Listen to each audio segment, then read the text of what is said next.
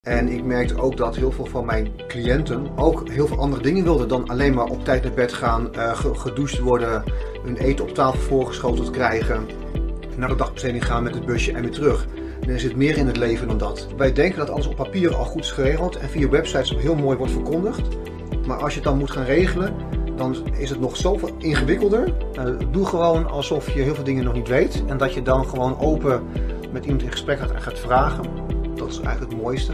En vind niks gek. Op een waardige manier deelnemen aan en deel zijn van het maatschappelijk leven is niet altijd even makkelijk als je beperking hebt. Het onderzoek van Jeroen Knevel is erop gericht bij te dragen aan de levenskwaliteit van mensen die belemmeringen ervaren.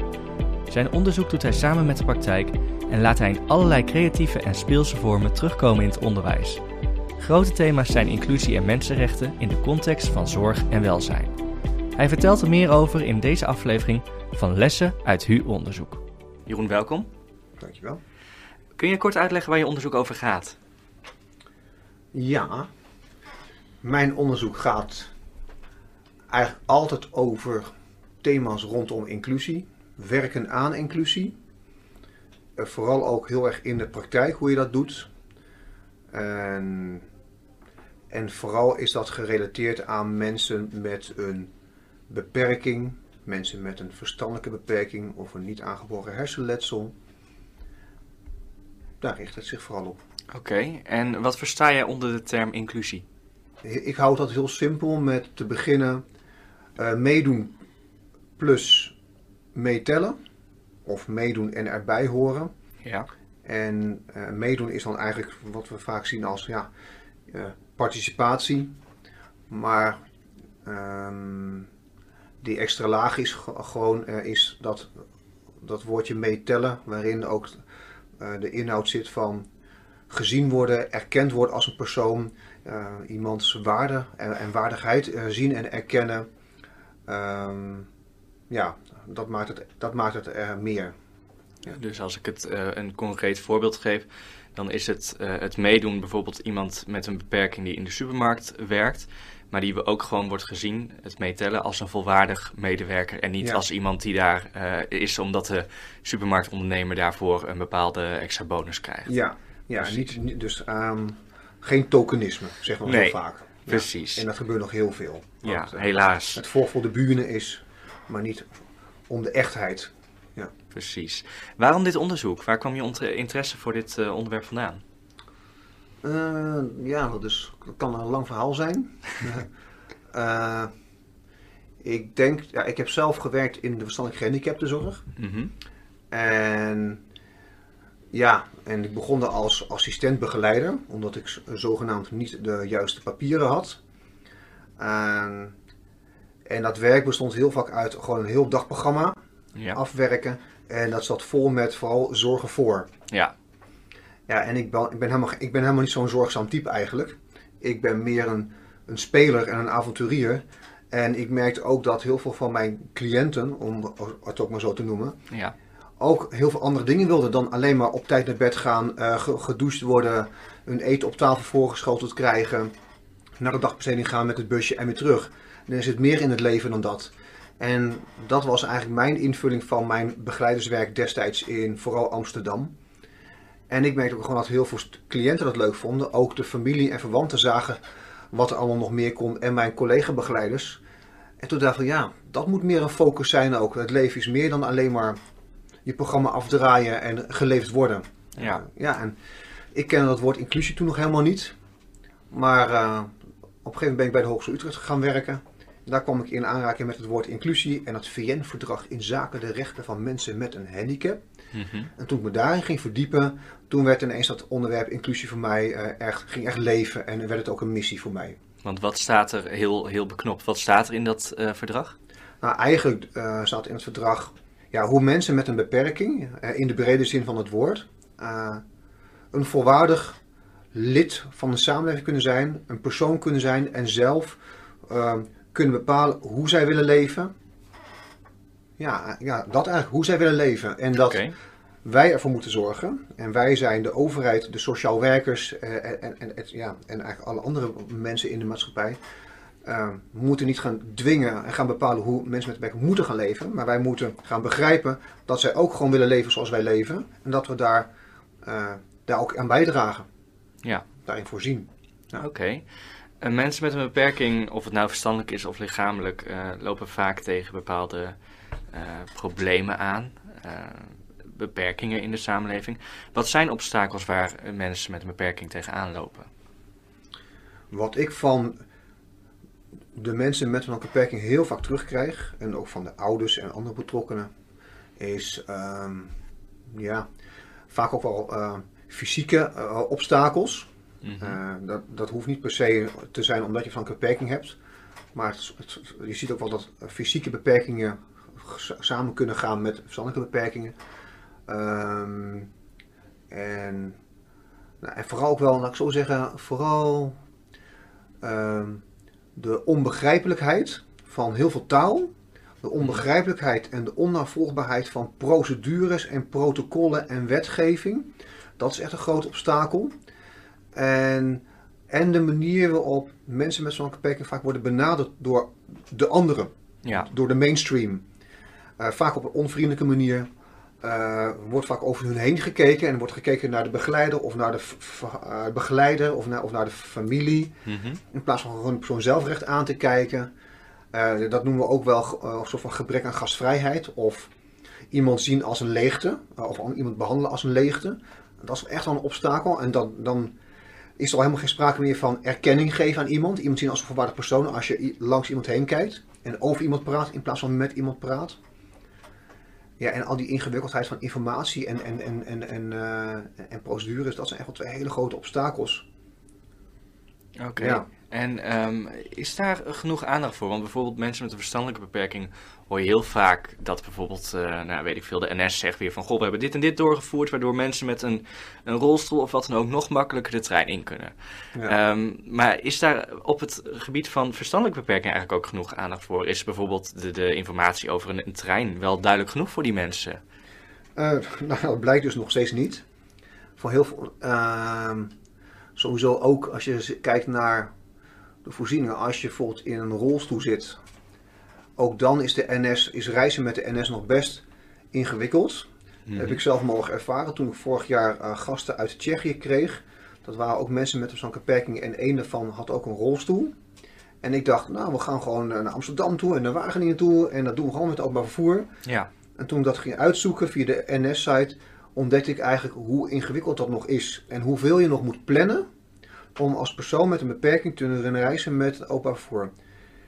Uh, dus het was voor mij ook weer een confrontatie. Dat wij, wij denken dat alles op papier al goed is geregeld en via websites heel mooi wordt verkondigd.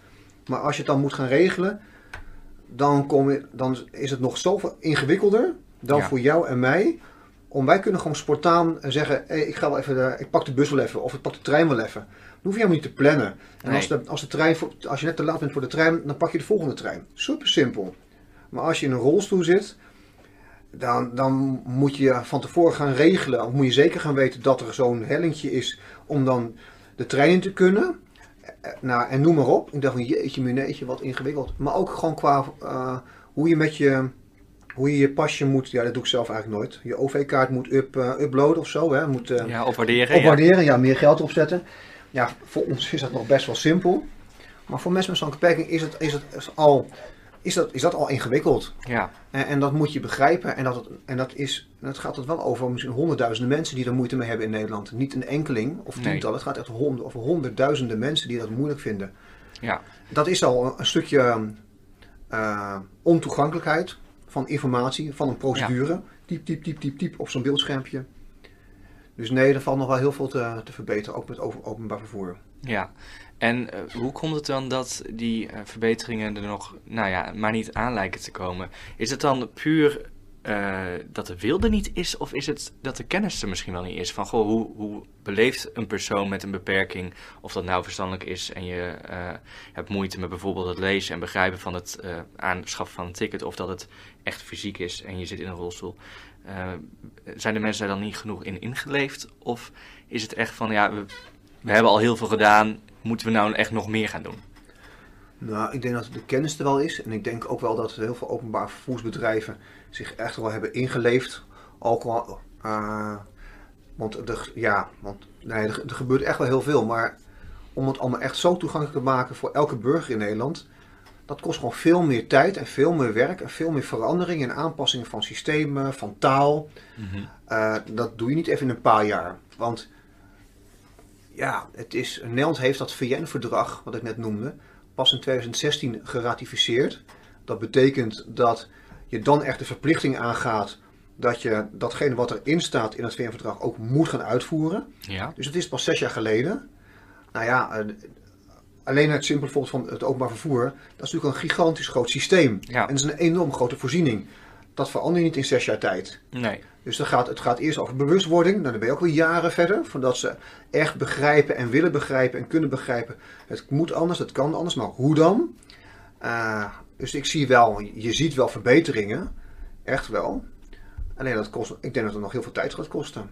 Uh, ook in het onderwijs. Ik bedoel, dat VN-verdrag zegt ook dat we inclusief onderwijs moeten hebben. Nou, er is, je kunt het wel als overheid willen. Maar nu moet ook de praktijk het nog willen en kunnen. En kunnen uitvoeren. En, daar is natuurlijk, en niet iedereen is het ermee eens. Of niet iedereen ziet het op dezelfde manier. Dus je moet ook weer, weer al, alle koppen bij elkaar zien te krijgen. Je moet... Uh, dus voordat wij echt inclusief onderwijs hebben in Nederland, dan zijn we volgens mij ook weer decennia verder. Hoe staat het daar nu mee? Uh, is, hoe ver zijn we daar eigenlijk in op dit moment? Nou, heel, helemaal niet ver. Okay. Nederland heeft, uh, is op zijn vingers getikt door uh, onder meer het College voor de Rechten van de Mens. Ja. Die dat ook, ik, nou, jaarlijks weet ik niet, maar periodiek toetst, evalueert. Ook met mensen met een beperking. En Nederland moet ook altijd, ik geloof één keer in de drie of vier jaar een rapport indienen bij, in Zwitserland, bij Genève geloof ik, bij de commissie van dat VN-verdrag. Mhm. en, uh, dus Nederland is al een aantal keer op zijn vingers getikt dat er meer werk moet worden gemaakt aan uh, inclusief onderwijs. Hoe doet uh, de Hogeschool Utrecht het qua inclusiviteit in het onderwijs? ja, dat is ook een mooie vraag. nou, ik, ook de Hogeschool Utrecht maakt er werk van. Ja. En... Op wat voor manier? Nou ja, ehm, wat ik zie is... We hebben eigenlijk heel veel voorzieningen voor studenten. ja, we hebben eigenlijk heel veel voorzieningen voor studenten ja, met een beperking. Vind ik een beetje een raar woord om elke keer te gebruiken. Want ja, maar goed, voor mensen met dyslexie bijvoorbeeld, er zijn voorzieningen voor. Voor als je met psychiatrische problematieken uh, kampt, uh, die uh, van invloed kunnen zijn op jouw opleiding of het tempo waarin je opleiding doet, zijn voorzieningen voor. Um, ja, we zien nu ook als het gaat om um, inclusie in de bredere zin van het woord, dus niet alleen op mensen met een beperking, is er nu volgens mij sinds een jaar hebben we nu een, een netwerk diversiteit en inclusie. Ja. Dus dat staat nog in de kinderschoenen. Maar ze laten zich uh, al uh, behoorlijk uh, zien en horen, van zich horen. Ze vieren ook volgens mij in juni hun e eenjarig bestaan. en die pakken diversiteit in een brede zin op. Dus ook diversiteit in de zin van gender, gender kleur, etniciteit, geloofsovertuiging, seksuele georiënteerdheid, et cetera. Ja. Dus dat is eigenlijk veel breder gezien dan waarop mijn onderzoek zich eigenlijk focust. Dus uh, er wordt wel wat aan gedaan. Uh, en als ik bijvoorbeeld kijk binnen de opleiding waar ik aan verbonden ben, ik ben verbonden aan de opleiding Sociaal Werk, Social Work, dan zijn we al jarenlang, we werken we samen met, uh, ja, met heel veel ervaringsdeskundigheid, vanuit de psychiatrie, vanuit de verslavingszorg, vanuit dak- en thuisloosheid, en mensen met een verstandelijke en niet aangeboren hersenletsel. En we hebben nu ook zelfs op de Hoogste Utrecht, op de Padulaan 101, een zogenoemde sterkplaats. Het is een plek waar volgens mij zes of zeven mensen, volwassenen met een verstandelijke beperking of niet aangeboren hersenletsel, drie of vier dagen per week zijn. En waarin ze uh, op heel intensieve manier eigenlijk samenwerken met docenten in het samen lesgeven of gewoon zelf lesgeven, trainingen geven, workshops geven meedoen met de presentatie en beoordelingen. Ze dragen bij aan onderzoeken. Um, ze hebben heel veel contact met de studenten. Ik vind dat al hele mooie stappen richting uh, allerlei vormen, eigenlijk moet je het zo zeggen, allerlei vormen van hoe je kunt werken aan inclusie. Ja. Want dat zijn gewoon allerlei vormen. Ja. Dat is ook het gevaar met het woord inclusie. Het is zo'n een enorm groot megaconcept. Uh, waarin iedereen wel kan zeggen, zich wel iets in kan vinden of wel een mening over kan hebben. Ja. ja. Oké, en zijn dat soort uh, plaatsen waar nou ja, mensen met een verstandelijke beperking dan ook echt meehelpt met onderwijs geven, onder andere? Is dat alleen iets wat we hier hebben aan de Hogeschool Utrecht, of is dat iets wat landelijk ook steeds meer ja. komt? Dat zit. nou, wij waren niet de eerste hoor, die dit hadden. Mm wie de eerste was, weet ik niet. Maar Fontes Hogeschool heeft. Nou, Fontes Hogeschool was veel eerder volgens mij mhm. al. Die hebben er eentje. Uh, de Hogeschool Arnhem-Nijmegen heeft een sterk plaats. Ehm, volgens mij is nu ook uh, Hogeschool Windersheim ermee bezig. En de Hans Hogeschool. Uh, ook ROC's zijn ermee bezig. Dus het is echt wel. Nou, booming vind ik wel heel erg zwaar, overdreven. Maar het, ehm, het komt op. Het komt op. Ja. En um, dat is mooi. Dat ervaringskennis en ervaringsdeskundigheid wordt gezien als een belangrijke bron van kennis naast de boekenkennis, de wetenschappelijke kennis die wij vooral bieden.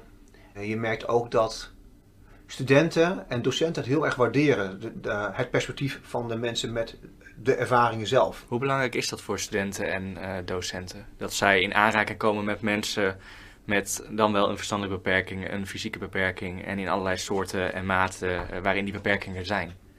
Nou, wat, zij, wat studenten mijzelf uh, teruggeven is dat ze gewoon heel veel leren van de persoonlijke verhalen die ze horen van de mensen om wie het gaat. Uh, terwijl ze het ook wel lezen in boeken of uh, horen van docenten of uh, over praten met studenten onderling en met docenten onderling. Het is toch anders als je het uit eerste hand hoort. Dan komt het, heeft het meer impact.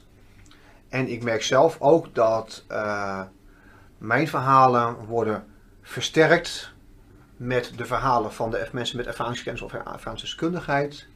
Ik merk ook wel als we samenwerken met mensen met ervaringskennis dat, ja, hoe noem je dat, de geloofwaardigheid. Ik kan soms dingen vertellen en dan zegt een ervaringsdeskundige eigenlijk bijna woordelijk hetzelfde, maar dan geloven ze het ineens. Ja. Dus het is ook heel mooi, uh, hoe moet je zeggen, het, het, is, het, het, het is echt heel mooi om, om dat erbij te hebben. Een stukje uh, de geloofwaardigheid erbij.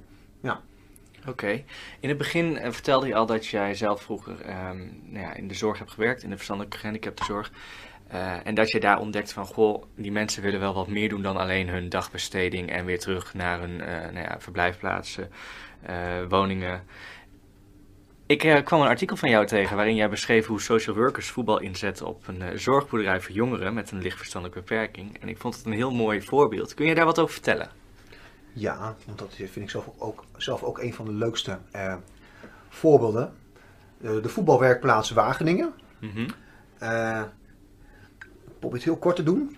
Ik, ik ben er ooit mee in contact gekomen dankzij een derdejaars stagiair van de opleiding SPH, Sociaal Pedagogische Hulpverlening. Bestaat nu niet meer. Dat is nu opgegaan in Social Work. Ja. En zij liep stage bij de zorgboerderij Macandra in Ede. En daar waren allemaal jongvolwassenen en jongeren met een verstandelijke beperking of een psychiatrische problematiek of een combinatie daarvan, die daar op de zorgboerderij werkten. Maar er bleek dat er heel veel van hen van voetbal houden. Ja. En ook de begeleiders. Dus ze gingen heel vaak in de pauze of na de dagbesteding daar nog even lekker een balletje trappen. En, uh, en ze zeiden, soms spelen we ook gewoon wel eens tegen een bedrijf. Ja. En toevallig, er was een Hoveniese bedrijf in die omgeving, die had voor hun een nieuw voetbalveldje aangelegd. En toen hadden ze nou, en dat verhaal hoorde ik. En toen zei ik van, oh wat gaaf, wat leuk. Wij gaan ook voetballen tegen jullie. En jij gaat organiseren. Dat zei ik tegen de studenten. Ja. Nou, en toen zei ze, nou oké, dat ga ik dan doen. Toen heeft zij dus ervoor gezorgd dat een voetbalwedstrijd ging plaatsvinden. Ik ben allemaal studenten en docenten gaan werven. Zij ook. En toen zijn we gaan voetballen. En dat was zo'n leuke eerste ontmoeting. We verloren ook met 4-2. Ze waren best wel goed. Ja. Maar we kregen desondanks een hele mooie beker. Een hele grote van uh, bijna nou, een halve meter hoog of zo of meer. Mhm. Die staat nog steeds in de vensterbank. En sindsdien heb ik altijd contact gehouden, volgens mij nu al zeven of acht jaar. En we spelen bijna elk jaar eh, één of meerdere voetbalwedstrijden tegen de voetbalwerkplaats Wageningen. Dat is onderdeel van Cerelo. Mm Maar die hele voetbalwerkplaats, ja, daarom moet ik vertellen, die begeleiders die is op een gegeven moment gestopt. Die zijn gestopt bij die zorgboerderij en die zijn toen een eigen dagbesteding gaan oprichten. Ja. Waarin voetbal centraal stond. Uh, voetbal was, hoe zeg je dat, uh, de motivactor of zoiets. Uh, ja. En, ze zijn ooit begonnen met een paar jongeren. En nu zijn ze helemaal uitgebouwd tot een volledige dagbesteding. Wat plaatsvindt op een voetbalvereniging. Zij onderhouden de voetbalvelden, de kantines. zij doen trainingen. En, en tegelijkertijd werken, werken ze aan allerlei sociale vaardigheden, communicatievaardigheden, et cetera. In de hoop dat zij misschien een keertje kunnen doorstromen naar een betaalde baan of in ieder geval iets anders dan dagbesteding. Ja. En, uh, en nu is het zo dat zij elke week een voetbalwedstrijd spelen. Of thuis of uit, meestal thuis in Wageningen. Op Ja. een van die mooie voetbalvelden van SKV. Dat is de afkorting van de sportvoetbalvereniging daar. En, ehm, ja, en wij spelen nu eigenlijk zo'n elk jaar één of twee keer. En komende juni gaan we een mini-toernooitje spelen. Dan heb ik weer 14 studenten en docenten van de opleiding Social Work bij elkaar geha- gehaald. En dan gaan wij een toernooitje spelen tegen het team van de voetbalwerkplaats. Het Leger dus Heils en Social Run. Dus we doen een mini-toernooitje. Doen we krijgen we nog een presentatie van de jongeren zelf over hun leven en, en wat hun toekomstplannen zijn. En hoe de voetbalwerkplaats daar kan bijdragen. Ja, en wij hebben en plezier. En we leren weer elkaar wat beter kennen als student en docent. En we leren weer iets, he- hele mooie praktijkvoorbeelden nog beter kennen. Ja, Eigenlijk heel veel vliegen in één klap. Ja. Ja, ik vind het mooi. Dus eigenlijk is het van een, een klein iets wat bijzaak leek, is het uitgegroeid tot de volledige dagbesteding. Ja, en het, ze rollen nu ook uit elders in Nederland. Want het, is, eh, het wordt gezien. Ja. En, eh, en, eh, en ook, nou, ik heb ook over hun heb ik een hoofdstuk geschreven voor een, een, een boek dat wordt uitgegeven in Tsjechië. Helaas in het Tsjechisch. Er komt nog wel een Engelse versie. Oké. Maar in Tsjechië waren ze heel erg geïnteresseerd ook in dit voorbeeld. Ik heb ze ook een aantal keren meegenomen naar de voetbalwerkplaats. Kom eens ervaren, kom eens kijken hoe, hoe zij dat doen. En als je het interessant vindt, wie weet is zoiets ook mogelijk in Tsjechië. Dus ik heb er ook een hoofdstuk voor geschreven voor hun. En eh, ja, en eh, wie, ja het, het, het gaat- verder uitrollen. De, Dus voetbal, de voetbalwerkplaats gaat wereldwijd eh zometeen. Bijna. Eerst nog ja. binnen Nederland. en dan ja, en dan precies. Ehm, je bent ondertussen nou, een poosje bezig met je onderzoek. Wat zijn de resultaten uit het onderzoek die indruk op je maakten? Ah, oh ja, ja. Eh, indruk, indruk, indruk. Ehm, wat ik interessant vond, eigenlijk twee voorbeelden. Dat gaat dan over een promotieonderzoek wat ik doe. Eh, een uitspraak van een van de begeleiders die deelneemt al twee jaar lang aan al die bijeenkomsten, focusgroepen ongeveer. Zij zei op een gegeven moment, ja, ik ben volgens mij gewoon een destigmatiseerder. En dat vond ik interessant, want dat zat nergens in de vragen eh, eh, opgenomen. Maar eh, het was gewoon een inzicht wat ontstond naar aanleiding van de verschillende bijeenkomsten en de gesprekken die we hadden. En het verzoek aan de begeleiders die meededen aan dit project om ook te gaan reflecteren op hun eigen werk en, op hun, en wat de kern is van hun werk. En, dat, en, eh, en ook discussies hebben over wat is inclusie voor jou dan, et cetera. En dat zij op een gegeven moment zei, ja, maar ik, merk eigenlijk, ik ben eigenlijk gewoon aan het, continu aan het destigmatiseren. En dacht dat is echt, dat vond ik een hele interessante uitspraak. De, de, de, de destigmatisator, de destigmatizer. Mhm. En wat ik ook interessant vond was, we hebben ooit een keer met een groep van een stuk of 10, 12 begeleiders en mensen met een verstandelijke beperking een soort van stoelendans gedaan. En dan zou je denken, wat een flauw kinderachtig spel. Maar volwassenen van 30, 40, 50 jaar vinden het ook hartstikke leuk. Hartstikke fanatiek. En ze worden heel fanatiek. En we deden het niet gewoon voor een warming-up. Want het interessante was namelijk in het, in het stoelendans zitten namelijk ook mechanismen van insluiting en uitsluiting. Ja. En presteren of niet presteren, verliezen, winnen. En die stoelendans die duurde misschien, hoe lang duurt zoiets? Vijf minuutjes of zo.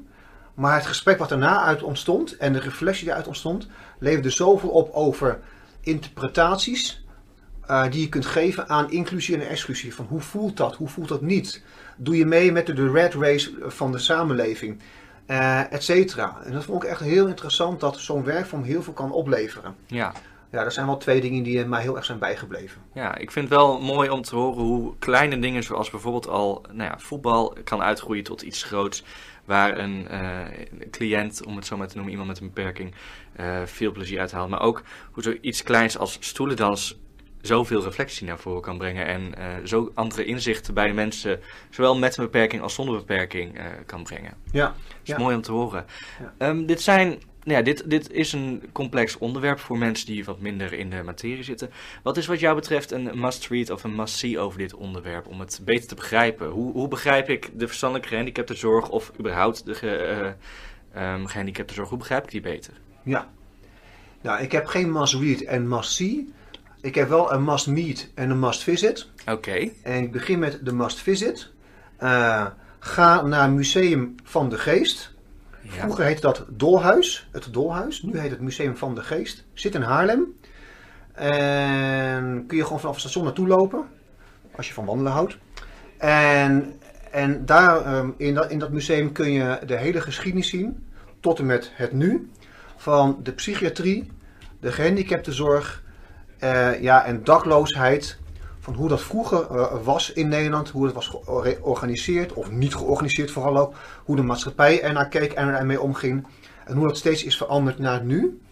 Dat is echt heel interessant. En daar heb je ook de Outsider Art Museum zit er ook in. En dat gaat dan, en dat is gewoon kunst. Gemaakt door mensen met een beperking in de breedste zin van het woord. Dat zat eerst bij de Hermitage in Amsterdam en nu is dat naar Museum van de Geest gegaan. Dus dat is echt een must visit. Ja. En de must meet, ik zal zeggen, ga naar www.lfb.nu.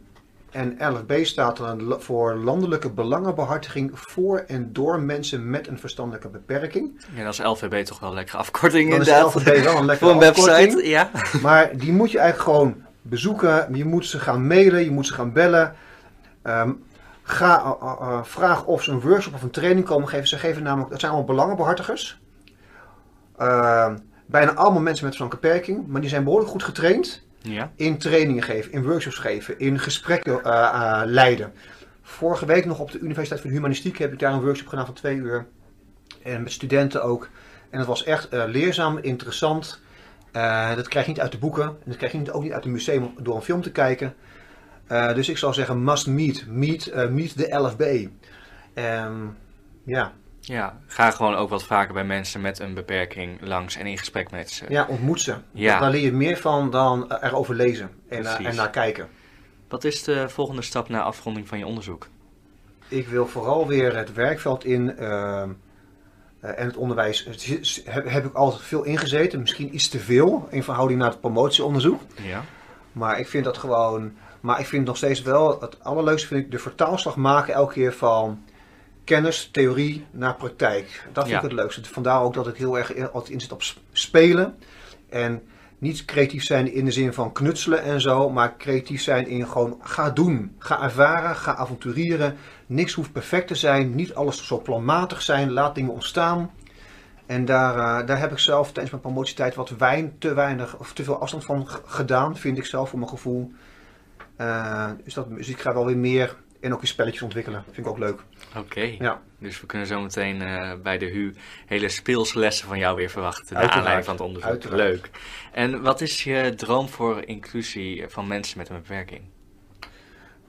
Nou, weet je, eh, dat is natuurlijk een utopie.